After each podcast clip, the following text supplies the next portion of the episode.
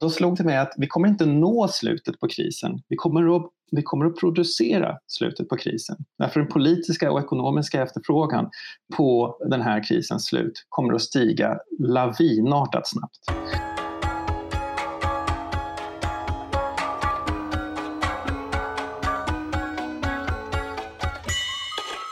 Hej och varmt välkomna till Smedjan-podden. Jag heter Karin Svanberg Sjövall och idag ska vi fortsätta prata AI, desinformation och hur sjukdomsbekämpning genom alla tider har påverkat statens roll och på samhället. Denna gång har jag med mig Niklas Berild Lundblad, en av de mest förkrossande intelligenta människor jag träffat. Välkommen Niklas! Oj, tack. Med den öppningen så blir man alldeles orolig för vad jag ska säga nu. Ja. ja, stakes are high.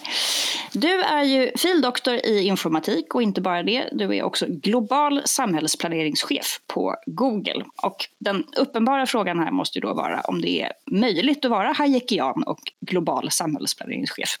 Absolut. Det, det, låter ju möjligen som vagt motsätt, mot, en, som en motsättning. Eh, men så här är det ju att det beror på hur man tolkar ordet planering. För väldigt många människor tror ju att planering betyder att man lägger fast en gång för alla hur man ska göra och sen så gör man så och så gör man det i de så kallade femårsplanerna till exempel som varit så populära inom olika typer av auktoritära politiska rörelser. Men planering kan också tolkas som något helt annat, nämligen som att man strukturerar världen runt omkring sig så väl man kan i ett mönster så att man kan lära sig så effektivt som möjligt när det förändrar sig några av de mest kända personerna som har arbetat med planering har, har noterat det där och har sagt väldigt kloka saker om det. Bland annat så sa Eisenhower att plans are useless, planning is everything. Och man kan vara emot planer utan att för den skull vara emot planering. Och även andra sådana här storheter som von Moltke har ju, har ju uttalat sig om den här. Han brukade säga att ingen plan överlever kontakt med verkligheten eller fienden. Eh, Mike Tyson sa någonting liknande, så alla har en plan tills man slår dem mitt i plytet. Eh, och det, är ju, det är ju så här att, att, att ha planer, det hjälper dig inte. Men att planera, det är ju att försöka förstå världen runt omkring dig på olika sätt. Och det är det vi gör i den här lilla gruppen som jag leder på Google. Att vi kikar på världen och så försöker vi se hur skulle de möjliga utfallen kunna se ut och hur vet vi vart vi är på väg någonstans och hur kan vi i så fall lära oss och anpassa oss hela tiden. Så det är en sorts strukturering utav kunskap runt omkring en man ägnar sig åt och då handlar det inte om planerna utan det handlar just om planeringen. Och de sakerna gör att man kan vara mycket god hierarkian utan att känna sig särskilt orolig över att vara planeringschef.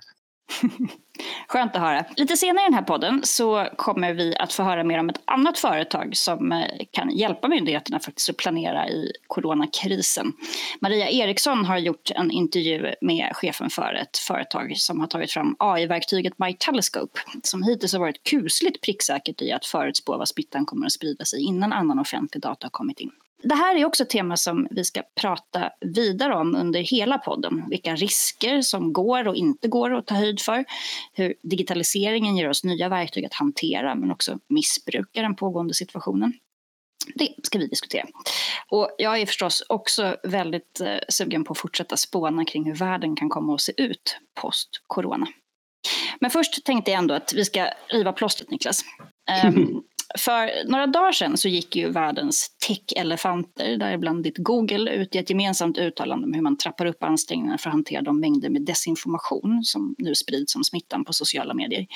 Mm. Eh, nyligen så hävdade ju WHOs generaldirektör att vi inte bara har att bekämpa en pandemi utan en infodemic. Han sa så här. We're not just fighting an epidemic, we're fighting an infodemic. Fake news spreads faster and more easily than this virus and is just as dangerous. Så frågan då är förstås hur ni ska kunna undvika att bli ett verktyg för hobbyhelare och bedragare och kanske till och med främmande makter. Och hur viktigt är det för er att vara trovärdiga i de ansträngningarna? Det är oerhört viktigt naturligtvis för att trovärdiga i de ansträngningarna. Det är också viktigt att man eh, samlas som en industri kring de här frågorna därför att det går ju inte att lösa dem med bara ett enda företagsperspektiv. Eh, det, det, finns en grundläggande insikt här som är rätt viktig att ta till sig och det är att internet är ett väldigt, väldigt speciellt eh, place. Det är ju så att vi har med internet skapat en av de mest kollaborativa miljöer som mänskligheten någonsin har sett samtidigt som vi har skapat en av de mest konfrontatoriska miljöer som mänskligheten någonsin har sett. Hela internet är ett exempel på en spontan ordning som har organiserats runt omkring ett antal rätt lösa standarder som ofta formuleras som rough consensus and running code och att det fungerar överhuvudtaget varje dag. Och nu när det utsätts för sådana enorma belastningar som det utsätts för är i sig ett mirakel. Varenda minut som vi kan så här, sitta och prata så här över internet är fantastisk. Men internet är ju också ett ställe där alla konkurrerar om din uppmärksamhet, om dina pengar, om din dina politiska sympatier och det gör det till en extremt konfrontatorisk och konkurrenspräglad miljö också. Och den utvecklas hela tiden. Det är en konstant informationsevolution. Precis som ett virus kan mutera så muterar ju hela tiden det som kallas för fake news och tar sig nya former, tar sig nytt innehåll, tar sig nya eh, vägar för att komma fram till, till konsumenten. Och det här gör ju att man är låst i en ständig kamp emot en fiende som förändrar sina strategier strategier och som hela tiden försöker hitta nya sätt att, att infiltrera. Och därför så krävs det ett rätt brett samarbete och det krävs också att man funderar på hur man, hur man ser till att man inte likriktar det hela för mycket. För det finns ju en risk här och det är ju att man i viljan att stävja fake news också stävjar sånt som är avvikande synpunkter. Hur gör man till exempel med en artikel som den som publicerades nyligen utav en professor vid Stanford där han sa att eh, hela den här coronaepidemin och dess hantering är en enda, ett enda fiasko därför att vi har gravt övervärderat risken och undervärderat riskerna för att ekonomin ska skada och att den ska, ska skada så att den skadan i sin tur ska skada medborgares hälsa. Är det fake news? Är det misinformation bara för att kanske folk att värdera det hela annorlunda? Eller är det ett perspektiv som är oerhört värdefullt att ta till oss och som vi måste ha med oss i bakhuvudet när vi försöker analysera den här extremt komplexa situationen? Så hur gör ni då? Ja, vad man gör där är att man, det finns ju uppenbara exempel som man kan ta bort. Folk som säljer som säljer olika typer av mirakelmedel och sånt där. Och de är rätt lätta att leta reda på och ta bort och eliminera och det kan man göra med olika typer av industrisamarbeten.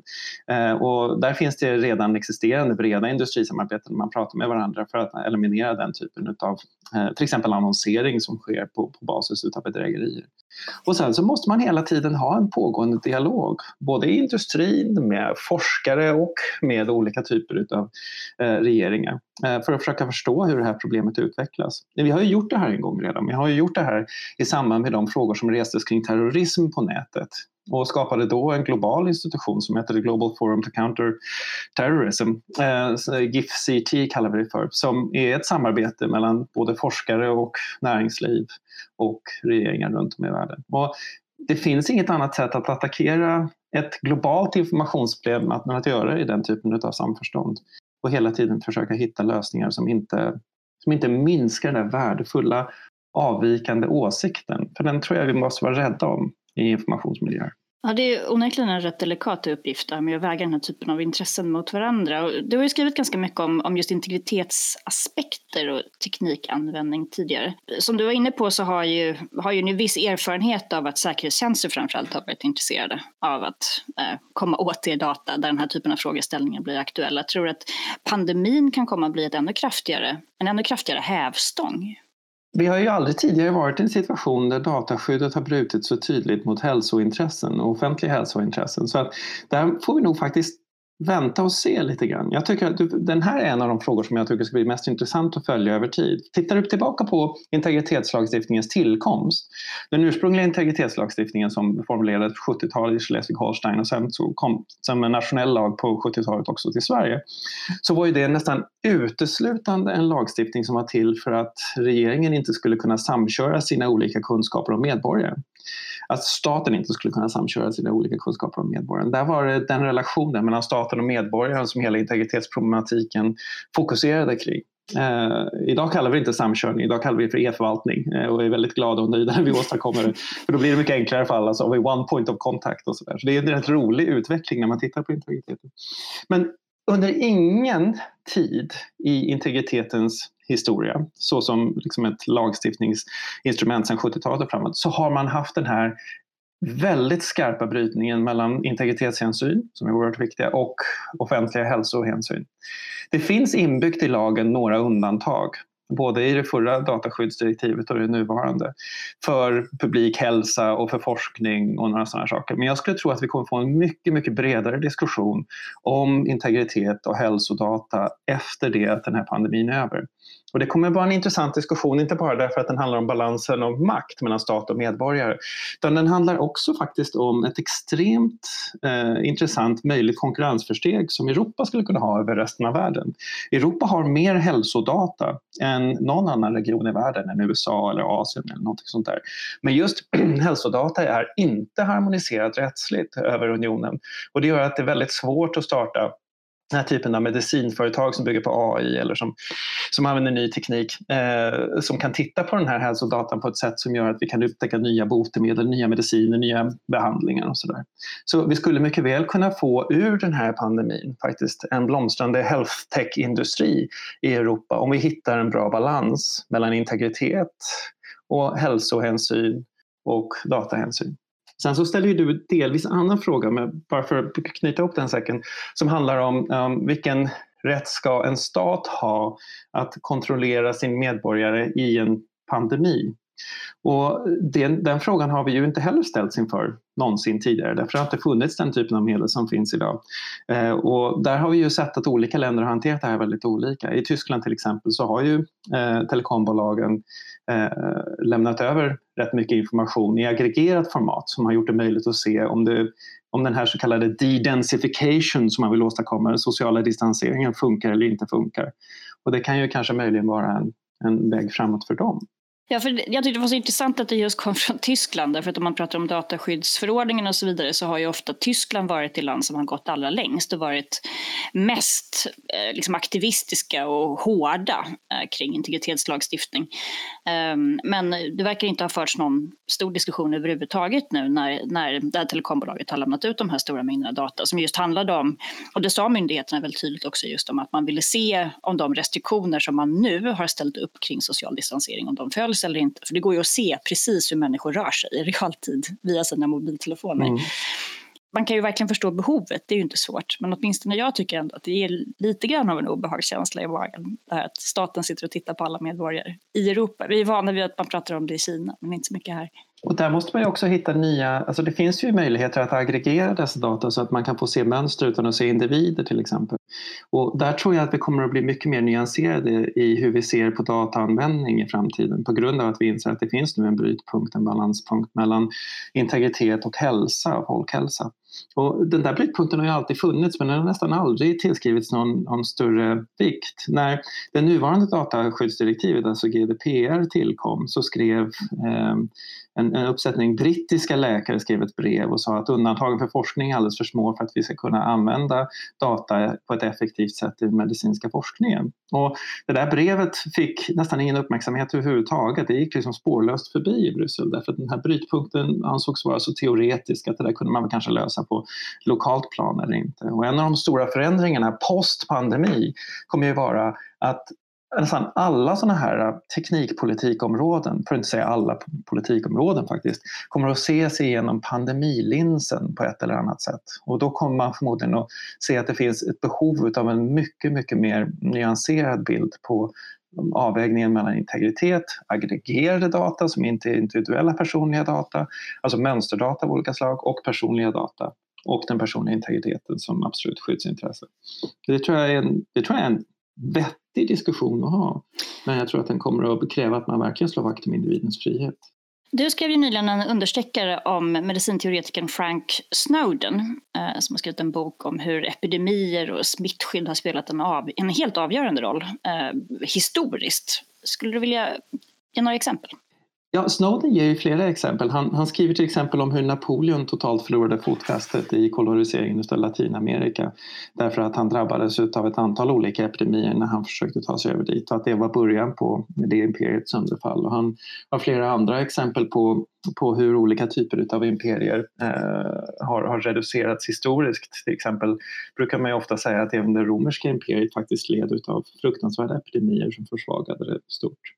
Eh, och jag tror att eh, det som var mest intressant för mig när jag läste eh, Snowdens bok som jag tycker är mycket, mycket läsvärd och verkligen kan rekommenderas. Det var ju att han säger inte bara att det här är historiskt utan han säger att det här kommer att hända igen och igen. Och så pekar han på någonting som jag tror de flesta inte är medvetna om och det är att den här perioden som vi har haft från 1950 till ja, säg 2003 ungefär, när vi har trott att vi ska kunna utplåna infektionssjukdomarna, den är undantaget i den mänskliga historien. Det är liksom fullständigt apart för någon annan, från någon annan historisk period att tänka sig att vi på något sätt skulle kunna utplåna olika typer av sjukdomar. Och att vi lyckades utplåna smittkopporna var förmodligen det enda undantaget. Så Snowden säger att nu, i och med att vi håller på att förlora antibiotikans effekt med antibiotikaresistens och så vidare och i och med att vi ser den snabba överföringen av olika zoonotiska eh, virus från, från, eh, från djurreservoarer till människor så kanske det är så att vi har sett slutet på den perioden då vi kunde hoppas att bekämpa infektionssjukdomarna och att vi nu istället måste lära oss olika sätt att förhålla sig till dem och leva med dem. Och det här tyckte jag var oerhört provokativt förstås, men också väldigt intressant. För att det, det är ju onekligen så att om vi tittar på bekämpandet av olika typer av sjukdomar i världen så visar Snowden med ett stort antal siffror att vi vinner inte längre. Vi vinner inte mot en sådana sjukdomar som man kan vaccinera sig mot. Därför ibland så återaktiverar sig vaccinet och så blir, sprids sjukdomarna som epidemier istället. Och det ska man inte ta till intäkt för att inte vaccinera sig. Jag vill absolut säga att jag tror att, att vaccin är en av de bästa uppfinningar som mänskligheten någonsin har haft. Men det visar på hur komplex den här situationen är. Och jag tror att det, när man läser Snowden så tror jag att det är en av de saker som, som eh, jag tog med mig och tänkte att om det är fallet då har vi nog underskattat hur epidemier och pandemier kommer att, eh, vilken roll de kommer att spela de kommande 100-150 åren. Ja, någon antivaxing-propaganda ska vi inte ha i den här podden. Gud nej, absolut inte. Tvärtom, vaccinera era barn omedelbart. Men en, en, annan sak som du var inne på, för att återknyta lite grann till integritetstemat som vi var inne på tidigare, handlade ju om just övervakningsstaten. Och där hade du också ett, ett resonemang, eller kanske Snowden egentligen hade ett resonemang om att saniteten innehåller fröet till övervakningsstaten. Den stat som granskar medborgarna för att se till att de håller sig inom hygienens ramar.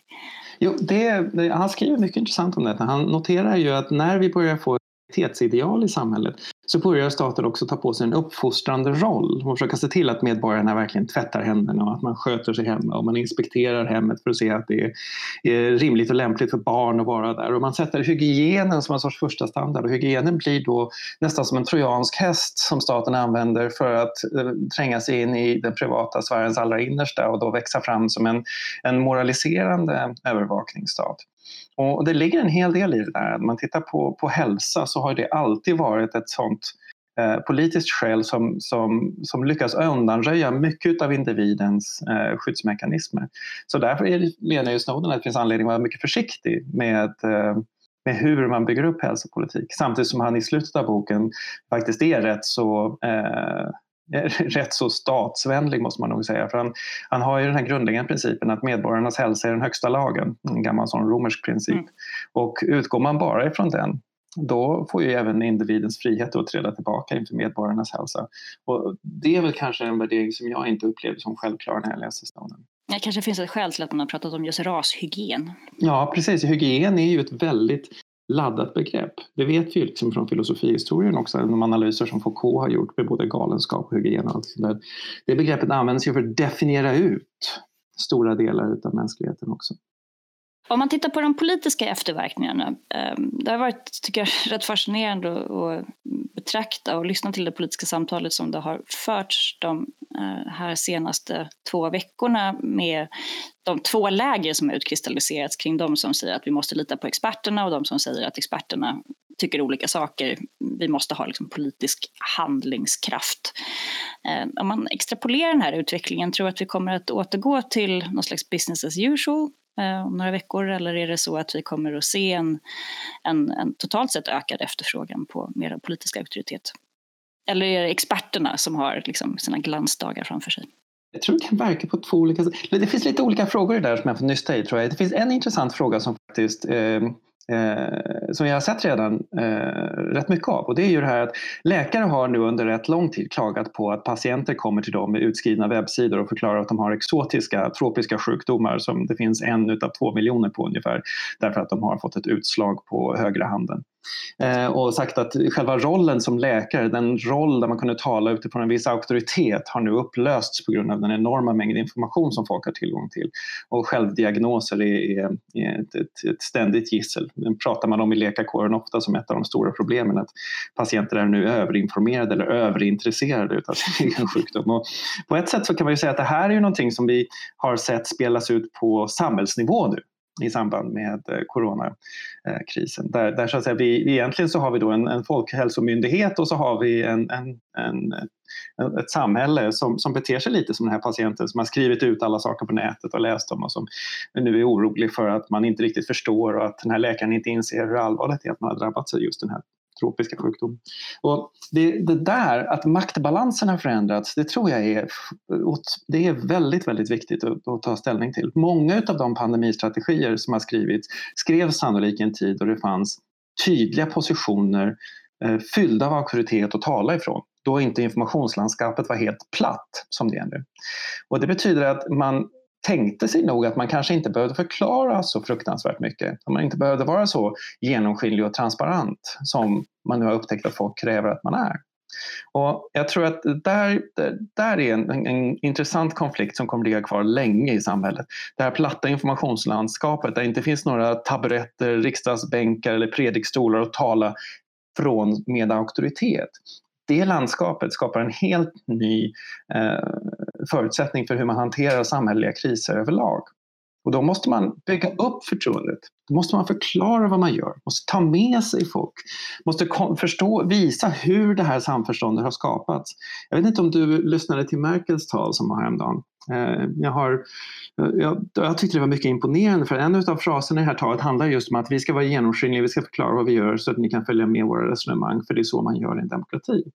Det är ett sätt att försöka återuppbygga den här auktoritetsinstitutionen, den här legitimiteten men att göra det i någon sorts samförstånd och med insikt i hur besluten fattas. Och det, det tror jag är det kommer att bli en återuppbyggnadsarbete som man måste göra eh, efter pandemin. Och framförallt måste man göra det innan nästa kris kommer. Men är inte det som är nytt att man i praktiken har kommit till ett läge där man säger att man kan välja vilken auktoritet man anser legitim? Ja, Dave Weinberger som skrivit om det här i boken Too Big To Know säger ju att vårt problem är att det för varje faktum nu finns ett motfaktum lätt tillgängligt att ta till hand. Eh, och lite så är det ju förstås. Eh, men samtidigt så vill vi som kunskapssökande varelser ha fakta och gemensamma åsikter. Det, det är rätt intressant att fundera på hur hur vi har utvecklats, hur tänkandet har utvecklats rent evolutionärt. Det finns en kognitionsvetare som heter Julia Gallup som har skrivit rätt mycket om det här. Hon skriver om, om eh, Soldier Mind och Scout Mind, soldathjärna och scouthjärna till exempel. Och vad hon säger är att vårt tänkande har inte utvecklats för att ta reda på hur det är i världen. Det har inte utvecklats för att ta reda på vad som är sant, utan det har utvecklats antingen för att hitta nya möjligheter, det är scouthjärnan, vara ute och leta efter nya bär och grejer som man kan käka och kolla vad det kan tänkas finnas läskiga monster och sånt där. Eller så har det utvecklats som soldathjärna, vi vill tycka samma som alla andra. Därför att då håller gruppen ihop och då funkar det enklare och då kan vi allihopa springa när den sabeltandade tigern kommer.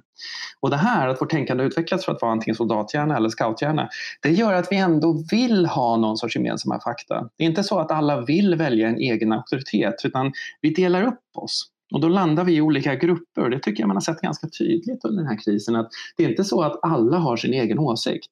Utan det har ju bildats läger mm. kring vissa åsikter. Så där ser vi liksom soldathjärnan i, väldigt tydligt i, i, så att säga, eh, i verket. Och kanske inte så mycket just utav, av scouthjärnan. Och där tror jag man kan bygga på. Därför att om du människor har den här viljan till att dela kunskap, till att ha en delad berättelse om världen, då tror jag att man kan plocka med sig dem. Det är det som jag tyckte var så imponerande med Merkelstalen. Just det här att om vi nu är genomskinliga och vi visar hur saker och ting funkar, vi ger insikt i hur vi fattar våra beslut och vilka grunder vi gör det och visar när vi är osäkra att vi inte riktigt har koll. Då tror jag att man kan plocka med sig folk in och kanske enas kring, kring åtminstone enas kring någon, sorts, eh, någon väg framåt tillsammans. Men om vi har en, en samhällsdebatt som ju man nog ändå får säga också lite grann drivs av polarisering på sociala medier som i praktiken premierar starka åsikter kanske snarare än, än den här, precis den typen av resonemang kring att så här, ja, vi vet inte riktigt, vi försöker ta reda på det, vi mm. agerar utifrån den information vi har. Um, säger det någonting om experternas framtid? Ja, det säger att de kanske måste konstruera sin legitimitet på ett nytt sätt. Jag tror att det är väl kanske det som är huvudinsikten för mig i alla fall. Och det är att, att vara expert betyder inte längre att man har ett papper som säger att man är expert och så pekar man på pappret och säger men hallå jag är expert. Men att vara expert betyder att man måste i väldigt hög utsträckning antingen ha ett massa människor runt omkring sig som på ett eller annat sätt intygar att man är expert, för det kan faktiskt hjälpa eftersom man då eh, så att säga, har, tilltalar soldathjärnan på något sätt. Eller så måste man visa hur man har kommit fram till de åsikter man har som ger en en sorts expertställning. Jag tror att den, här, den tid då man var då läkaren så att säga bara på grund av att han hade den vita rocken var den person som bestämde i rummet. Den tiden är över. Och det tror jag är särskilt i samhälleliga kriser och samhällelig kriskommunikation väldigt viktigt att komma ihåg. Den vita rocken räcker inte. Du måste också förklara varför någon gav dig en vit rock och vad du tänker göra och inte, inte basera dig bara på att du har den vita rocken utan hur du tänker och vad du gör. Du skrev en text i Svenska Dagbladet som fick en del uppmärksamhet där du ifrågasätter den här tesen om att människor idag skulle vara lättledda. Eh, men nu har du ju precis varit inne här på, på soldathjärnan och som uppenbarligen mm, ändå också mm. förstärks på, på ganska många olika håll. Eh, tycker du att du har fått din tes eh, bekräftad de senaste veckorna? Jag tror inte att vi är, jag tror inte att vi är lättledda. För att, jag menar, den, tesen, den, den texten den fick uppmärksamhet huvudsakligen eh, för författaren till boken, då, Hugo Mercier. Han hävdar ju väldigt tydligt att vi kan inte vara så lättledda som vissa tror eller så lättlurade som vissa tror. För vore vi det så skulle vi ha selekterats ut av det naturliga urvalet. Ehm, skulle man vara så otroligt lätt att lura så skulle vi ha försvunnit i princip det som han säger om man förenklar lite. Och han säger också att det stora problemet vi har är att vi är väldigt långsamma i att ändra våra åsikter. Att ibland kan det ta väldigt lång tid för oss att ändra våra åsikter trots att vi får massor av nya data. Och där tror jag väl kanske snarare att det är så att när vi tittar tillbaka på den här eh, krisen sen så kommer vi väl se att, att, att det var väldigt många människor som bestämde sig tidigt för vilken sorts kris det här var och sen så bestämde sig för att handla utifrån den insikten och som idag inte riktigt vet hur de ska backa ut ur de åsikterna eller backa ut ur de besluten. Så där kanske det är så att Mercier har rätt. Eh, och det är en, en intressant fråga. Jag tror, att, jag, tror inte att det, jag tror inte jag skulle säga att det jag har sett på sistone i sociala medier är att folk är lättlurade eller lättledda. Däremot har jag sett en enorm hunger efter förklaringar och resonemang. Och det, ekar, det, det är faktiskt det är någonting som Mercier skriver om också. Att det är så vi fattar våra beslut, att vi verkligen försöker ta reda på så mycket som möjligt. Är det någonting som jag har sett på sociala medier tror jag, så är det just den här informationshungern. Varenda liten artikel som dyker upp den ska diskuteras och den ska upp och den ska ner. Och antingen så är det en expert eller så har han gjort något fel med den datainsamlingen och så vidare. Och så vidare. Det, det är fascinerande att se den här kollektiva kunskapsproduktionen egentligen. Men om det ändå är inte helt enkelt att få ihop de här mönstren och de här spåren om man ska blicka in i, i spåkulan så kan jag ändå inte låta bli att fråga dig. Vart, hur tror du att, liksom, att strukturomvandlingen kommer att påverkas av, av den här pågående krisen? Men det är ju, näringslivet nu ställs ju globalt inför ett, en enorm påfrestning. Uh, och vi ser mm. olika branscher som drabbas på lite olika sätt. Om du skulle blicka in i spåkulan, Eh, var är vi då? Finns det en, liksom, är allt flyg förstatligat? Eh, hur ser jordbruket ut? Kommer vi ha någon turism? Kommer den se likadan ut? Var kommer de största förändringarna att ske? Jag tror att det mest meningsfulla som går att säga om det, det är att det kommer inte bli som det var förut. Jag tror på eh, någonting som jag kan kalla för de, de så här brutna kurvornas modell tror jag har stor förklaringskraft i detta sammanhang. Och, men det är att om du tänker att du hade en viss given nivå förut och så kommer krisen och så får du en viss annan nivå på något fenomen i samhället. Då kommer inte, när pandemin är över, hur vi nu definierar det, det är en intressant fråga. För övrigt så tror jag att det kommer finnas ett enormt Ja, vi ska komma tillbaka till det. Kom, kom med det. Så kommer inte den här nivån att gå tillbaka till den förra utan den kommer landa någonstans i en ny jämvikt. Så ta till exempel e-handel i norra Italien. E-handel i norra Italien har fördubblats eh, year on year eh, från februari 2019 till, eh, eller från mars, till, eh, mars 19, 2019 till mars 2020. Eh, när pandemin är över så kommer det inte sjunka tillbaka till 2019 års nivåer. Därför då kommer folk ha lärt sig hur otroligt bekvämt det var att få hem mat och fixa massa saker och sådär. Och det betyder att vi kommer att ha ett helt nytt jämviktsläge för e-handeln efter krisen. Och samma sak med turismen. När turismen i Hongkong har kraschat från en 85 i beläggning till en 6 i beläggning på hotellrummen så kommer det inte studsa tillbaka upp till 85% igen därför att resan och turismmönster kommer att förändras och det kommer hitta ett nytt jämviktsläge. Och det betyder att vad vi kan säga om samhället och ekonomin efter pandemin egentligen bara är att den kommer att vara konfigurerad på ett helt annat sätt än den var innan. De kurvor som var innan kommer inte ha så stor förklaringskraft som vi kanske skulle vilja utan vi kommer att se helt nya beteendejämvikter och det kommer kanske ge en, en väldigt spännande strukturomvandling tror jag. Eh, därför att om det är så, då handlar det inte bara om att alla som eh, tidigare var i butikerna går tillbaka i butikerna och fortsätter som vanligt utan då kanske de också måste digitalisera sina butiker för att kunna konkurrera på nätet där mycket av e-handeln sker.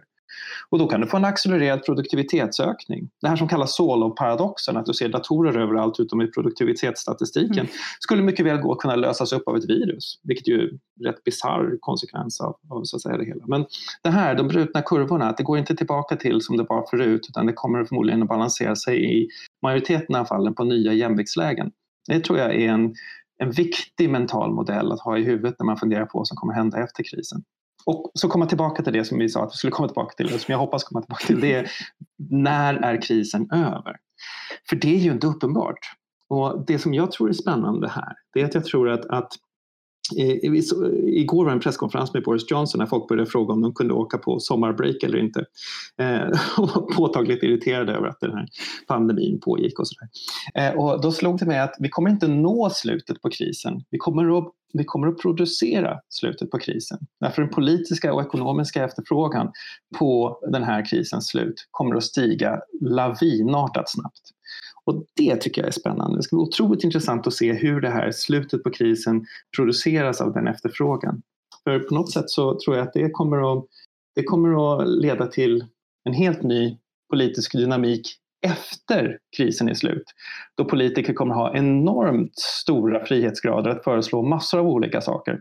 Eh, därför att då måste man ju då ta hand om the recovery och då så kommer man kunna ta sig ta sig fri och rättigheter att besluta lite allt möjligt i en period som kan vara 12 till 18 månader efter det att vi har producerat slutet på krisen. Och där tror jag kommer bli politiskt väldigt spännande period. Det låter spännande och djupt obehagligt, måste jag säga. måste jag säga. Men, det är inget roligt om det är lätt. Nej, nej så är det. Så är det. Um, jag hoppas att jag ska kunna hugga dig om några månader så får vi se uh, vad ja. du gör för analys av läget då. Stort tack till dig Niklas för att du var med idag. Och nu är det dags att höra någon som eh, åtminstone hittills framgångsrikt har lyckats spå i kulan när Maria Eriksson pratar med ägaren till AI-verktyget My Telescope som var först ut faktiskt med att peka ut ny smitta i Norrland långt innan någon annan såg den komma. Hej! Idag sitter jag här och eh, ska prata med Rodrigo Pozo Gravis som är VD för My Telescope. Hej Rodrigo! Hej Maria! Trevligt att träffas. Ja, detsamma.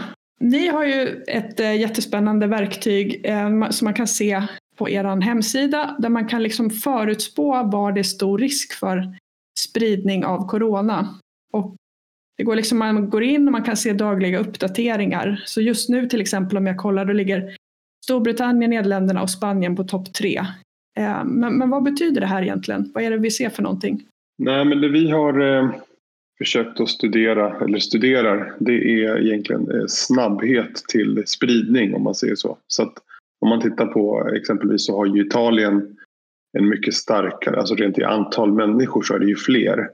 Men de börjar ju närma sig en peak så att säga av antal smittade. Medan eh, tittar man på Storbritannien och Nederländerna och så vidare så har de fortfarande inte nått sin peak. Så det man ser är eh, att, att det börjar hända saker där.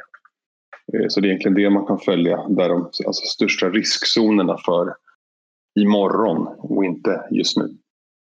Okej, okay, man kan förvänta sig att antalet eh, fall kommer att öka snabbt på de här områdena? Ja, precis. Och allting, det är ju viktigt att poängtera att allting är ju hela tiden såklart i förhållande till alltså procentuella ökningar till, kopplat till, till, till basen idag, alltså hur många är sjuka idag och så vidare. Och det är ungefär, du sa imorgon, men det är ganska eh, snart då som man kan se de här ökningarna? Nå, ja, eh, vi har, det vi har sett ungefär, om man tittar på Schweiz och så vidare, de länderna, så vi ligger ungefär mellan tre och fyra dagar innan själva utbrott, utbrotten. Ja, kan du inte berätta om det? För ni upptäckte ju ganska tidigt att någonting var på gång att hända i Schweiz. Ja, eh, nej men hur, hur metoden fungerar är att vi, vi, det vi först gjorde var att vi studerade hur det hade sett ut i Asien eh, i samband med eh, utbrotten där borta, eh, både Kina, Sydkorea och så vidare. Och då kunde man börja se vissa mönster i hur folk beter sig eh, på nätet och hur media skriver och vilka rapporter som började dyka upp från olika organisationer. Och då kunde man genom att studera dem så skapas det mönster och då kan man följa de mönstren. Och det är det vi också har gjort i Europa och i världen. Eh, och där kan man ju till exempel se att i länder som i Schweiz där eh, det kanske inte finns en lika stark tilltro till myndigheter så finns ett helt annat beteende på individuell nivå där man söker mycket mer information själv till exempel. Eh, och då, på så sätt så började folk ganska tidigt där ha ett visst digitalt beteende som då kunde förutspå vart det barkade så att säga. Så att, att folk börjar prata om det här och, och googla på corona och så vidare, då eh, kan det liksom vara tecken på att någonting är på gång och sen kunde ni se att det faktiskt ökade antalet fall lite senare. Precis, exakt så. Eh, nej, men det som är ju att vi människor på så sätt är ju ganska förutsägbara. Du kommer först att börja söka på corona kanske brett och titta på alltså i, generellt vad det är för något men sen börjar du allt närmare du känner dig kanske att du är lite orolig för att du själv ska ha det så börjar du söka på symptom, du börjar söka på specifika symptom och så vidare. Eh, och på så sätt så kan vi då börja matcha det med eh, de, de verkliga symptomen och samma beteenden som då har hänt på andra marknader. Eh, och det som är viktigt att förstå då att för att förstå att det här inte är hokus pokus så handlar det om att när man jobbar med klusteranalys och analys av data på det här sättet så måste man ju oftast ha ett facit att validera mot. Och i och med att man hade sett ett utbrott i Asien tidigare då, kunde vi, då, då har vi använt det som benchmark egentligen för att se eh, vilka mönster, liknande mönster vi kan se i resten av världen.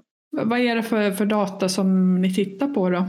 Nej, men, eh, det är ett gäng eh, parametrar eller datakällor. Eh, ena är sökbeteenden med allt ifrån Google och Yahoo och Bing och så vidare. För det är lite olika från marknad till marknad.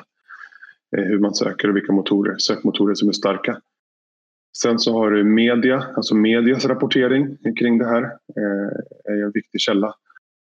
En eh, tredje rapporteringsbit är eh, hur folk skriver i sociala medier och hur de pratar med varandra i sociala medier. Eh, allt från Twitter till Facebook och Instagram och så vidare. Och sen så har vi validerat det här egentligen då mot eh, WHOs data med rapporterade fall. Så om man liksom ska eh, på något sätt sammanfatta, ni tar in jättemycket olika data och sen använder ni då artificiell intelligens för att på något sätt analysera den? Ja, precis. Eh, för det som händer är att vi som individer hade ju kunnat såklart titta på den här datan och sitta i olika kalkylark och beräkna. Det är bara att det är så otroligt stora mängder data så att det blir som ja, det skulle ta väldigt lång tid och eh, vi skulle nog hinna tröttna innan vi är klara. Så att, så att eh, framförallt det man har byggt den artificiella, alltså det st använder stordatan till är att eh, få in de stora kvantiteterna som använder med den artificiella intelligensen till att beräkna och söka efter mönster. Ehm, ja, som sagt, om man går in på er er hemsida så kan man ju se eh, olika länder, vad det finns för risk eller, eller globalt. Också i, i Sverige så redovisar ni ju olika regioner och det är klart att det här ändrar sig lite grann. Det, ser du stora förändringar liksom från dag till dag eller är det, ser man trender? Nej, men det vi, det vi tittat på är ena är att man har ju lärt sig, eh, alltså du menar inte vi utan generellt i hur lång hur lång tid det tar från att symptomen eh, från att du får symptomen till att det bryter ut. Eh, och då, så när vi tittar på så tittar vi på rullande sju dagar hela tiden. Eh, så vi tittar, det vi gör är att i början av veckan så sätter man en prognos för veckan och sen så rullar det på. Och sen är det såklart att det kan ske inbördes förändringar eh, inom de här säg topp 10 regionerna eller topp 10 länderna. Men det vi har sett är att det är ungefär den tiden det tar från att man börjar söka och bete sig och det skrivs om det till att det faktiskt hände. Men eh, så man kan ju se det lite som en väderprognos egentligen. Så vädret för Sverige då som inte ligger på topp 10 den här veckan, det, då kan vi känna oss lite lugnare?